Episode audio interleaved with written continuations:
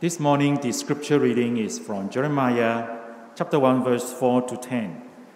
The book of Jeremiah, chapter 1, verse 4 to 10. The word of the Lord came to me, saying, Before I formed you in the womb, I knew you. Before you were born, I set you apart. I, anoint, I appointed you as a prophet to the nations. Alas, sovereign Lord, I said, I do not know how to speak. I am too young. But the Lord said to me, Do not say I am too young. You must go to everyone I send you to and say whatever I command you. Do not be afraid of them, for I am with you and will rescue you, declares the Lord. Then the Lord reached out his hand and touched my mouth and said to me, I have put my words in your mouth.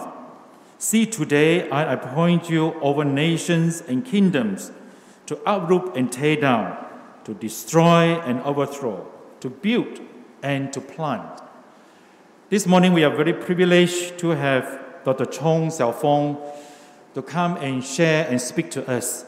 He is the principal of STM, uh, Seremban, and uh, he and the team were here for the uh, blessing, the Thanksgiving uh, ceremony over the weekends. So this morning, um, his uh, sermon topic is I Knew You. Dr. Chong was, was here before, but today he is here as a, you know, he's the principal of STM as the first time speaking to us. So welcome, Dr. Chong.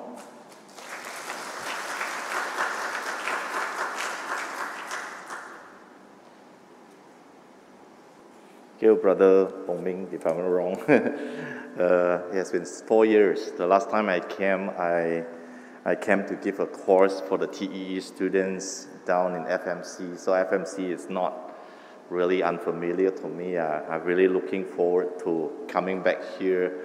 And the last time when we, uh, when I conversed with Reverend Lenita, it was last year, end of last year, and time flies, and you are now I'm here, right? So thank you for the hospitality. You are very warm, and I always feel like I'm more than at home in Kuching with FMC friends around, you know.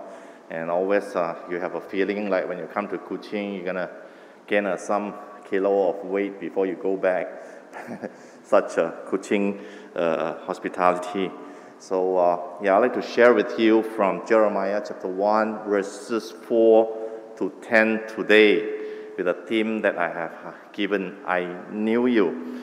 Um, when we talk about theological education Sunday, I, I, think it's good that the church allocate a Sunday dedicated to think about theological education, not, in, not only in a sense of um, um, think, giving support to this ministry, but also for general Christian community to understand the significance of theological education as a Christian education ministry to the entire Christian community. Um, so whenever we talk about theological education, inevitably because it focuses on the ministry of seminaries and Bible college, we have that kind of feeling that uh, we're talking about a special calling to be so-called a full-time Christian worker, as in a pastor or a missionary, that you're gonna like work uh, uh, eight hours a day, six days a week, uh, uh, or sometimes more than that, right? Uh, and purely for the ministry of uh, Christian churches and organizations. Um, I would like to begin to talk about this thing about calling. What does it mean to appreciate uh, what is actually calling in that sense? Let me show you the picture of this beautiful lady here. I don't know if any one of you know her. I mean, when I was young, this is uh, one of the most popular Taiwanese movie star, right? Okay, uh, her name is Joan Lin. In Chinese, Lin Fengjiao. You 听过吗？哦、oh,，so if you know Lin Qinxia, Brigitte Lin, you should know Joan Lin, because in those days they are like two of the most popular actress in Taiwan, right? Okay, and uh, Joan Lin has a rather humble beginning in her life. I remember as a teenager, a young boy, uh, those days, uh, when you imagine what your future wife is like, these are the model, uh, right? Okay. Uh, so thank God that my wife also looked something like that. yeah. I, I, I hope she is listening online. yeah. Um, yeah. So yeah, I, I remember when I was in those days and you read entertainment magazine, I read an article where a reporter actually made an interview with Lin Fengjiao and um, asked her, hey, uh, have, you, have you always been wanting to be an actress and a celebrity, a movie star? And Lin Fengjiao answer the reporter honestly and basically I say, actually, I never thought about that. My first ambition has always been wanting to be a bus attendant. You know, bus attendant. Uh, uh, I mean, if you have taken bus before, nowadays young people seldom take bus already, you know. But in uh, younger days, I take bus to school, lah, right? And every day in the bus there, other than the driver, you have a guy who sell you ticket, right? Uh, and sort of uh, attend to the passenger and all this. Uh, so, so Lin said, um, initially I wanted to be, my first ambition was wanting to be a bus attendant. Why? Because during her younger days, she, she, she come out from a rather poor family background, and he lives in the outskirts of Taiwan in a rural area, and every day he, he, she take public transport to school and back. And one fine day, she got onto the bus to go home and realized that she doesn't have enough money to pay for the bus fare. Right? Have that happened to you before? It happened to me. One day I went to the bus stop. I realized that I overspent and I don't have enough money to get on the bus. So I walked all the way home, uh, two miles. Right? Yeah. So uh, uh, yeah, for, for, for Ling Fengjiao, he, she didn't realize it until she gets on the bus. And she find that I don't have enough money to pay for the bus fare. For a young kid, uh, that's kind of a scary thing, don't you think so? Uh, will I be embarrassed? Will I be chased down from the bus or anything like that? Such an embarrassing thing, isn't it? Right? Uh, so, so she, she sort of, uh, in a very shy tone uh, or, or, or tell the bus attendant, who is a lady, that um, I'm sorry, I, I don't have enough bus fare. And to her surprise, the, the, the, lady bus attendant actually very gently asked her where she is going to get down, didn't charge her the bus fare, and even uh, pressed the bell uh, for her to go down at the place. And because of that kindness that she experienced from this bus attendant, she tell herself, one day I want to be a bus attendant too, to be the savior of the world, right? you get what I mean? So sometimes we, we find that in our life, there, there is a point of time perhaps that there is a voice in our heart that tell us what we want to do with our lives. I think we all experience that at one point of our life, as perhaps, right? If not, hopefully today it happens to you, right? Uh, so it, the English word vocation that refers to the work that people engage in uh, daily, uh, or sometimes we use the word occupation. Uh, but I think occupation is quite a naughty word, don't you think so? Occupation is like occupy, occupy. You just you're just occupying some space. That's all. You, you know what I mean, right? So it, instead of that, you have vocation. Vocational. It has a skill sense and things like that. So the word vocation is often used in English to refer to a kind of a working job that a person take uh, that demands certain skills and knowledge and things like that. And thus you have vocational schools and things like that to train people to take up some profession uh, in a technical sense. And if we study the, the, the, linguistic closely, the word vocation, even in the Christian church, when we say vocation, uh, it may mean the calling to be a pastor. No?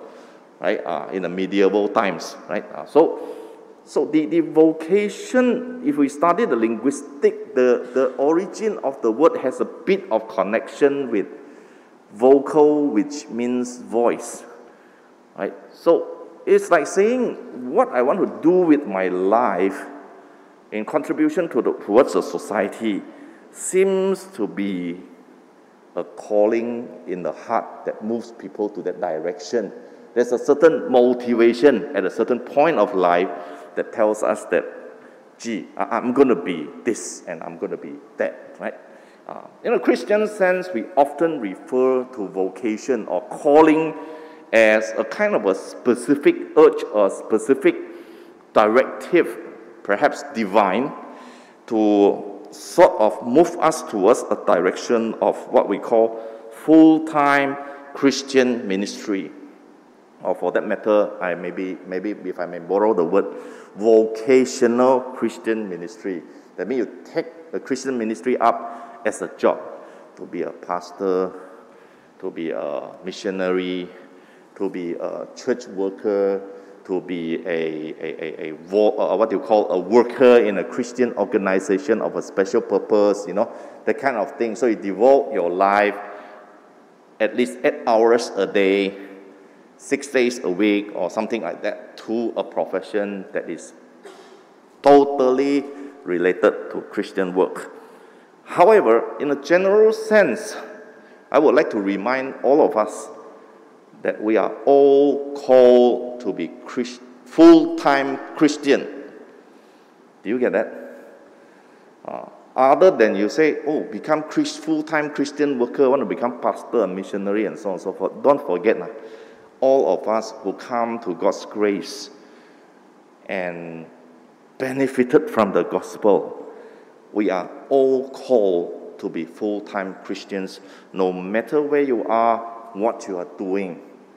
Teacher, lawyer, accountant, engineer, government servant, politician, students, uh, housewife or homemaker, you can be a, you are a full-time Christian. God has called us all to be full-time Christian, full-time servants of God in our own position wherever we are. I think we need to understand that too. There is another perspective of God's calling that we can look at. So, for that matter, wherever you are today, brothers and sisters, you are called to serve God as a Christian full time. There's no part time Christian. Ah. You cannot say, Sunday only I'm a Christian, other day I'm not. Or when I come to prayer meeting, I'm a Christian, other day I'm not. That, there is no such notion as far as Christianity is concerned, right? God has called us to be full time Christian. So, in terms of the calling, uh, Jeremiah chapter 1, verses 4 to 10, is a narrative about Jeremiah's calling to be a prophet.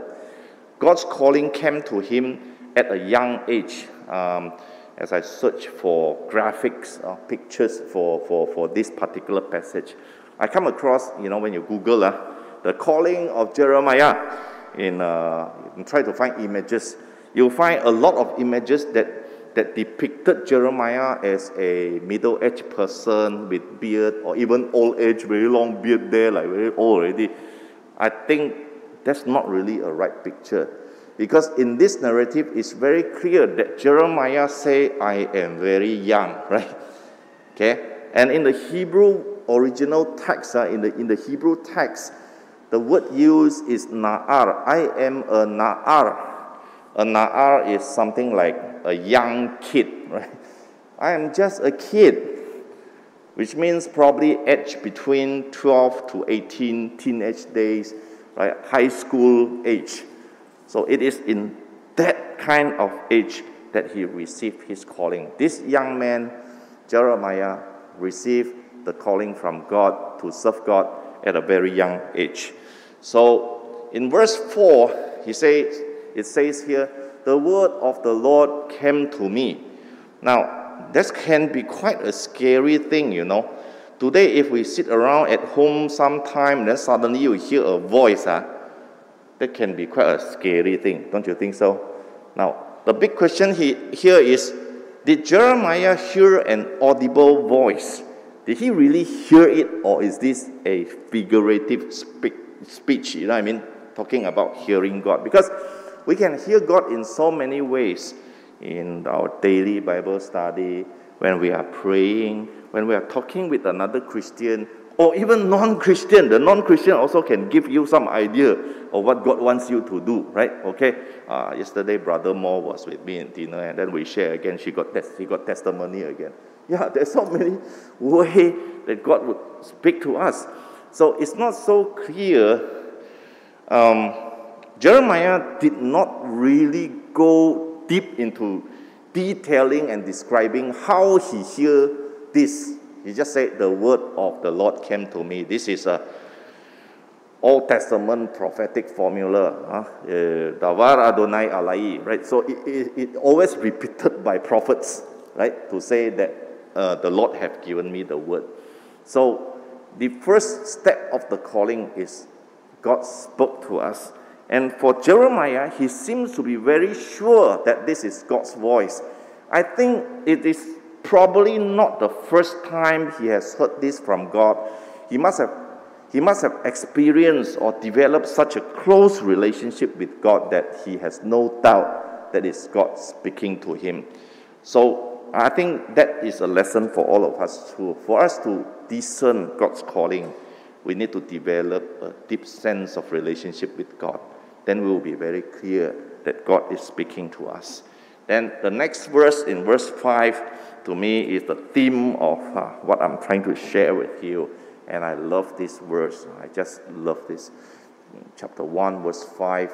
Before I formed you in the womb, I knew you.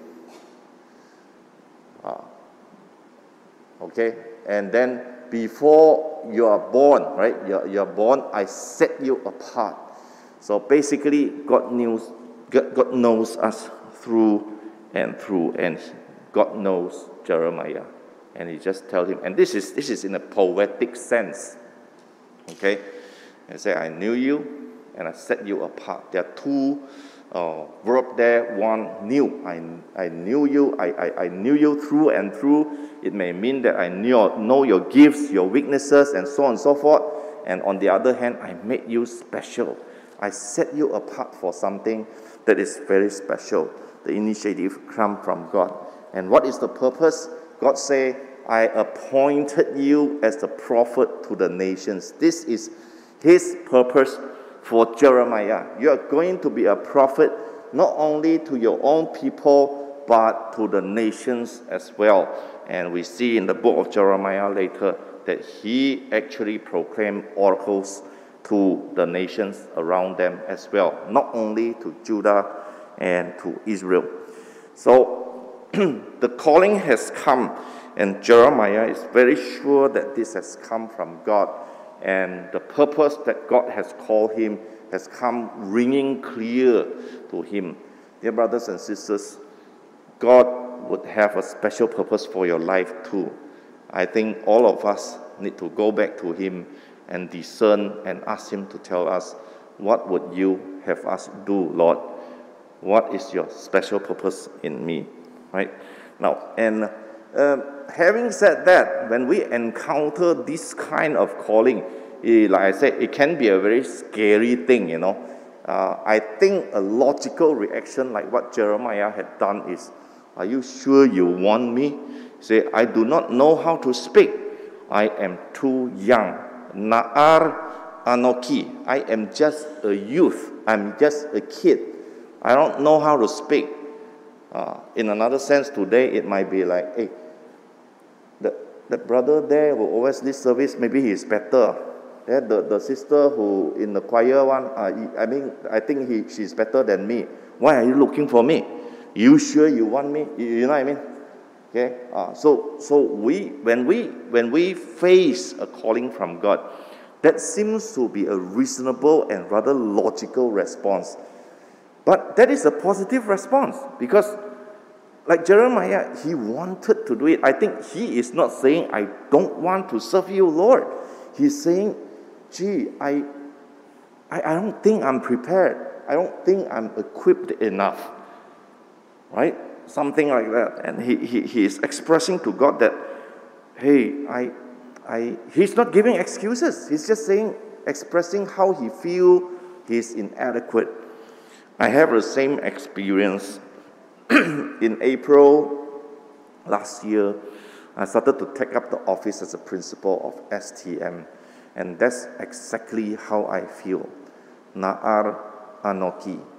Uh, you may say, hey, Dr. Chong, come on, uh, you have studied theology, you have done this, and then you have a vast corporate experience and things like that. I come from a corporate world.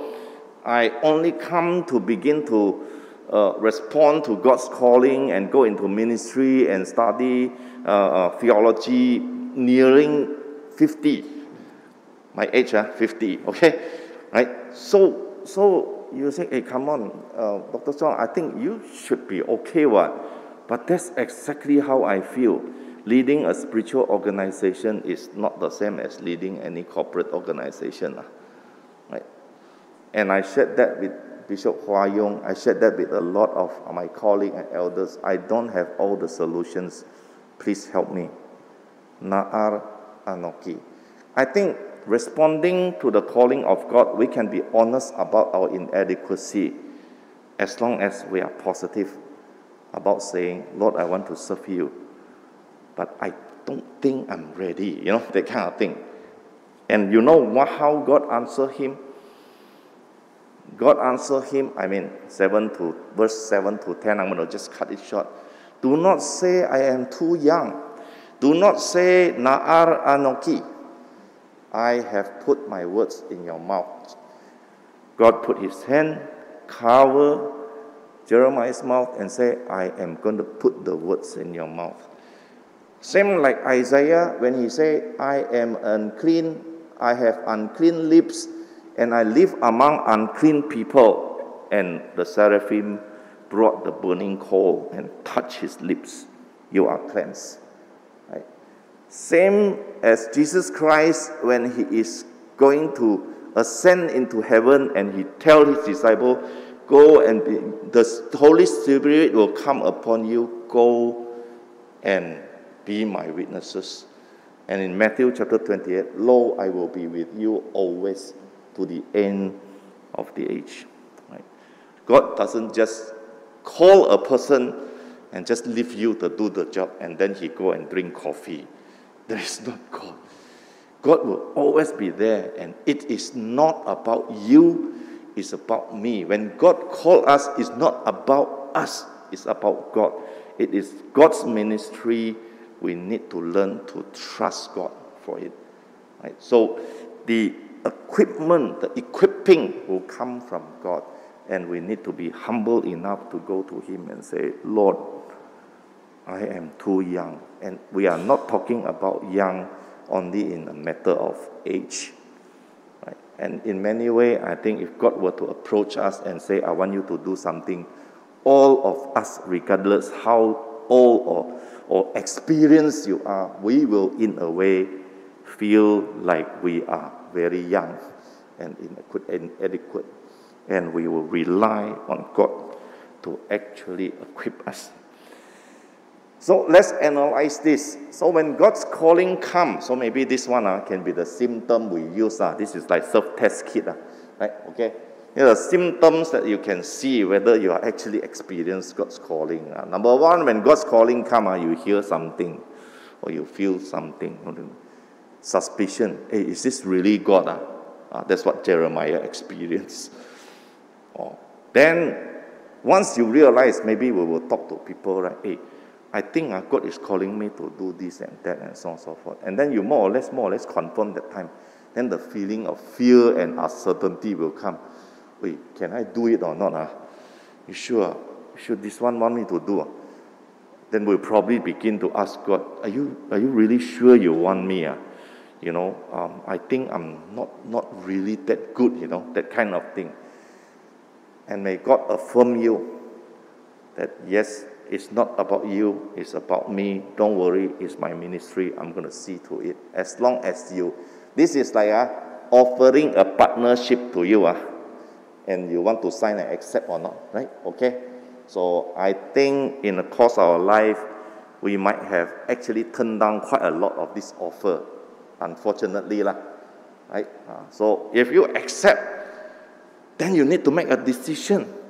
There's a decision and action to make to say. In the case of Jeremiah, he accepted that calling and he lived a life as God's servant and uh, go down in history as a great prophet of God, right? And uh, one thing perhaps that I realized from this through my own experience is calling is not like a once, uh, it, once upon a time thing.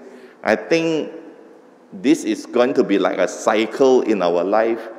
And we got a calling, then we decide to accept. Sometime later, it, suddenly there is another calling that asks you to do something else and things like that. And it just will go on and on and on in our life. And we have to continue to be observant and discerning.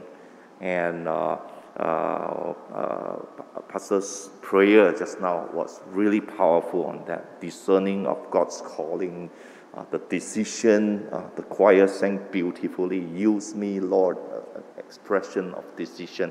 This will continuously be the experience of a full time Christians in our lives. Continually, God will call us. So, can you hear God's calling? Sometimes God's calling come in a very unexpected way very extraordinary calling, but it may come on a very ordinary day while you are doing your very ordinary daily work. Okay, and it may come.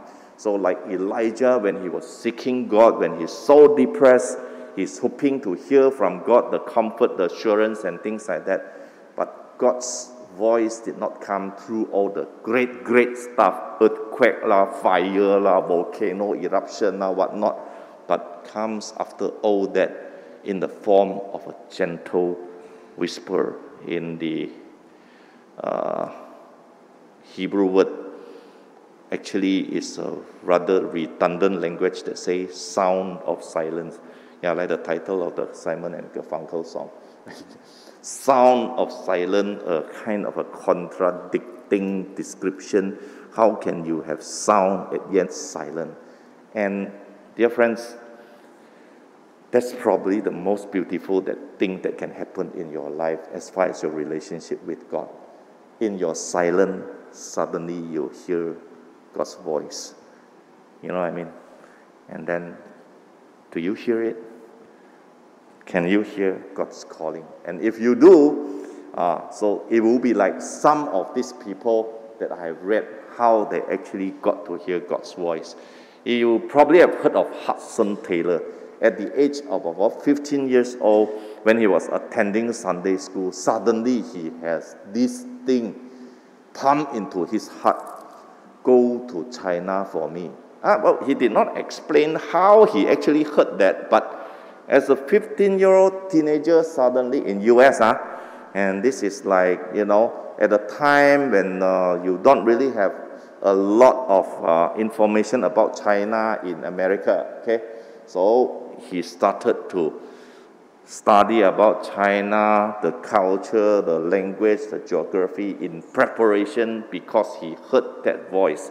Go to China for me, and he ended up a missionary to China and established the China Interior Mission, historical missionary move that bring mission work away from the coastal area and deep into the inland provinces of China. Right? And uh, I think until today, uh, uh, Hudson Taylor already up to like fourth generation. Uh, the fourth generation uh, descendant of Hudson Taylor, great, great, great, great grandson, right, is still a missionary in Taiwan, married a Taiwanese, spoke, speak fluent Chinese, right, Mandarin, and they're still serving the Chinese community, right? Uh, so that's Hudson Taylor. I want to share with you another person by the name of Jim McCloskey. I mean, I, I have a lot of this testimony, but I just select these two. Jim McCloskey is someone that I met in Princeton when I was doing my Master of Theology in Princeton Seminary. McCloskey is a Princeton alumni. He, he was a naval officer. Uh, let, me, let me check. Uh, yeah, he was a naval officer until retirement. Uh, of course, the US, US Navy, lah, right? Uh, if I'm not wrong, he's in the intelligence, you know, NCIS. I mean, if you watch the series, right? He was in the naval intelligence for until retirement. And after the retirement, he became a naval operations consultant uh, to the corporate shipping line and all this, you know. Uh, all this. And so, so he's a third career, third career person who gave his life to God for full-time ministry, right? He heard that calling and went to Princeton to do Master of Divinity in preparation for ministry. And while he is doing Master of Divinity in, in Princeton, he go for internship to a penitentiary. I mean, here we call it prison now. In US, they, they will have a way of making the name very nice to reflect what they're doing, right? So you go and do, do a, a prison ministry lah, for internship, uh, field education, uh, practical. So uh, Princeton Seminary has a ministry in a nearby state penitentiary in New Jersey, right? So, so, so every week, uh, McCloskey would go to the prison and see some of these prisoners and minister to them and so on and so forth. So during his first year in MDiv, when he do this internship, he, he does this internship, he, he, he, go to, he go to the penitentiary and he always meet up with a Hispanic uh, inmate. So this Hispanic inmate, every time when he meet him, he will repeat the same thing. I am innocent. I am innocent. And he is convicted for murder, okay, and life imprisonment, uh, okay. And he repeated that for almost half a year. And McCloskey began to feel, could it be that he's really innocent? If that is the case, then we have done a misjustice to a person, right? So after much praying and struggle, after his first year of seminary, he deferred his study for one year, spent his own money, research, and then find a lawyer to help this Hispanic, and basically he actually cleared this inmate of the charges and returned him his innocence, right? So from then on, he found his calling. He continued his study, finished his MDiv, and he started this ministry called the Centurion Ministry. The ministry is still going on. Uh. McCloskey has retired, but somebody else has taken over, taken over. So basically, they have a foundation with people donating money for them to go and seek out for these people who are innocently put in jail for crime that they did not commit, and they are committed to do that. And why centurion? I mean, you will remember uh, in Mark's Gospel, I think there is that that centurion who stand and watch Jesus die on the cross and say, Surely this is the Son of God, right? Okay, so, so he, his ministry. In the case of Jim McCloskey, his calling come from a prisoner. You, you see that? Uh, so in every in, in, in the course of our daily lives, there may be so many channels that God can communicate to us, we need to be observant and sensitive to what He has to say to us as far as calling is concerned. And another thing we can realize from Jim McCloskey is he's a third career guy. Like me, he only go to the seminary to begin his uh, theological study at around age 50. That's what happened to me too.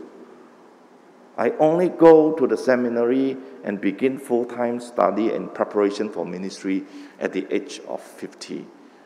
And, and I always pray to God, I say, if I'm Moses, you gave Moses 40 years in the palace, 40 years in the wilderness. So now I'm, I'm basically uh, by 50. So I hope that I got another at least one third lah, of my life for you. You know what I mean?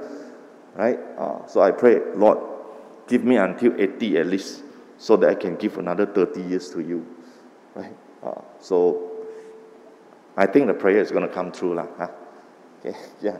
So, yep. So if you have heard God's calling, I think we need to learn to respond like Isaiah when God say, Whom shall I send and who will go for us?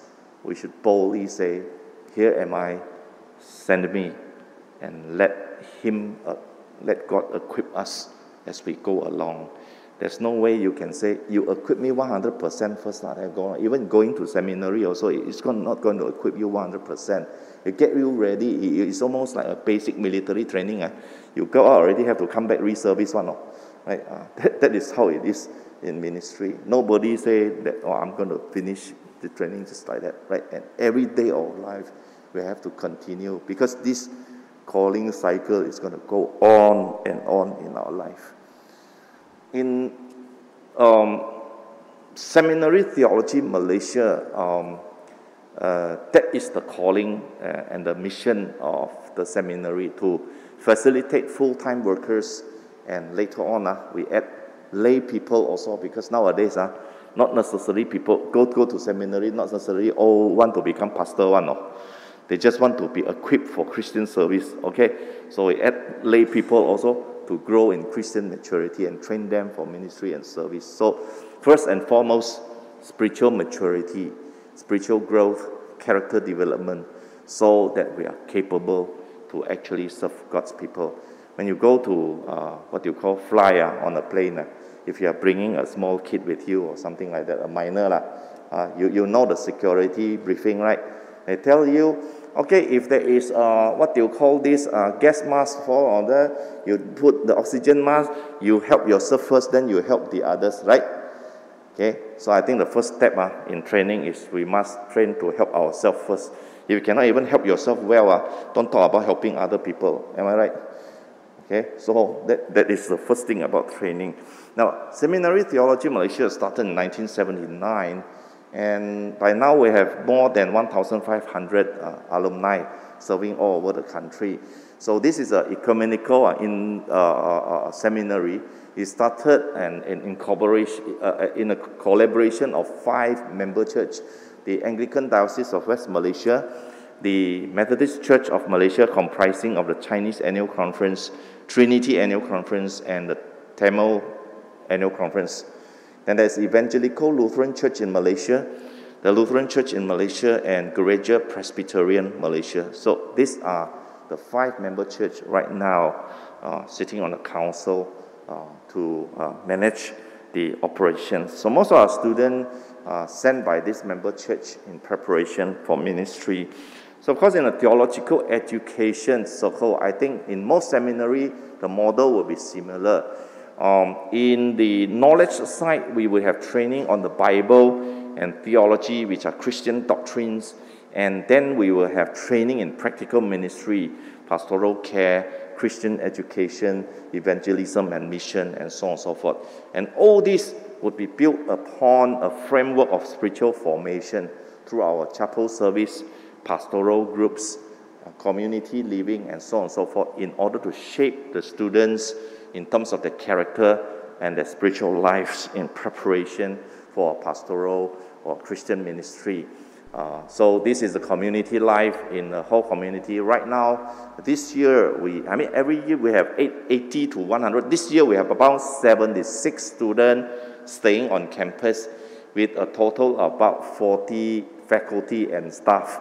So every day there will be around 100 over people are running around the campus, right? So, so uh, we have activities like worship. We have three chapels a week uh, uh, with Holy Communion, right? And then you have a few education weekend. They will go to churches for practical education.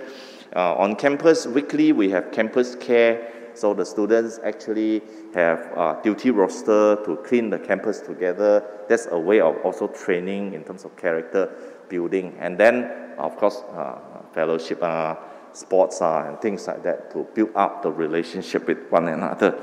Um, there are some uh, facilities in the campus uh, has, you know, we have library and all the other places to facilitate all this activity. At this point, I'm going to play a short video clip, uh, which is a song that we recorded. Oops, can you stop that first? Yep, this, this is a video that, uh, that we produced in the uh, early of the year, last year. uh, during the time of severe cases of pandemic. So we, uh, the communication department produced this, uh, bringing in students, uh, staff, faculty, and we all made this video as a mean to encourage everybody in a time when we are all under the stress of the pandemic. And in the video, you will see the site of our campus in Seremban and the students and how we, how the situation is. Yeah, please, thanks. Do I need to do anything?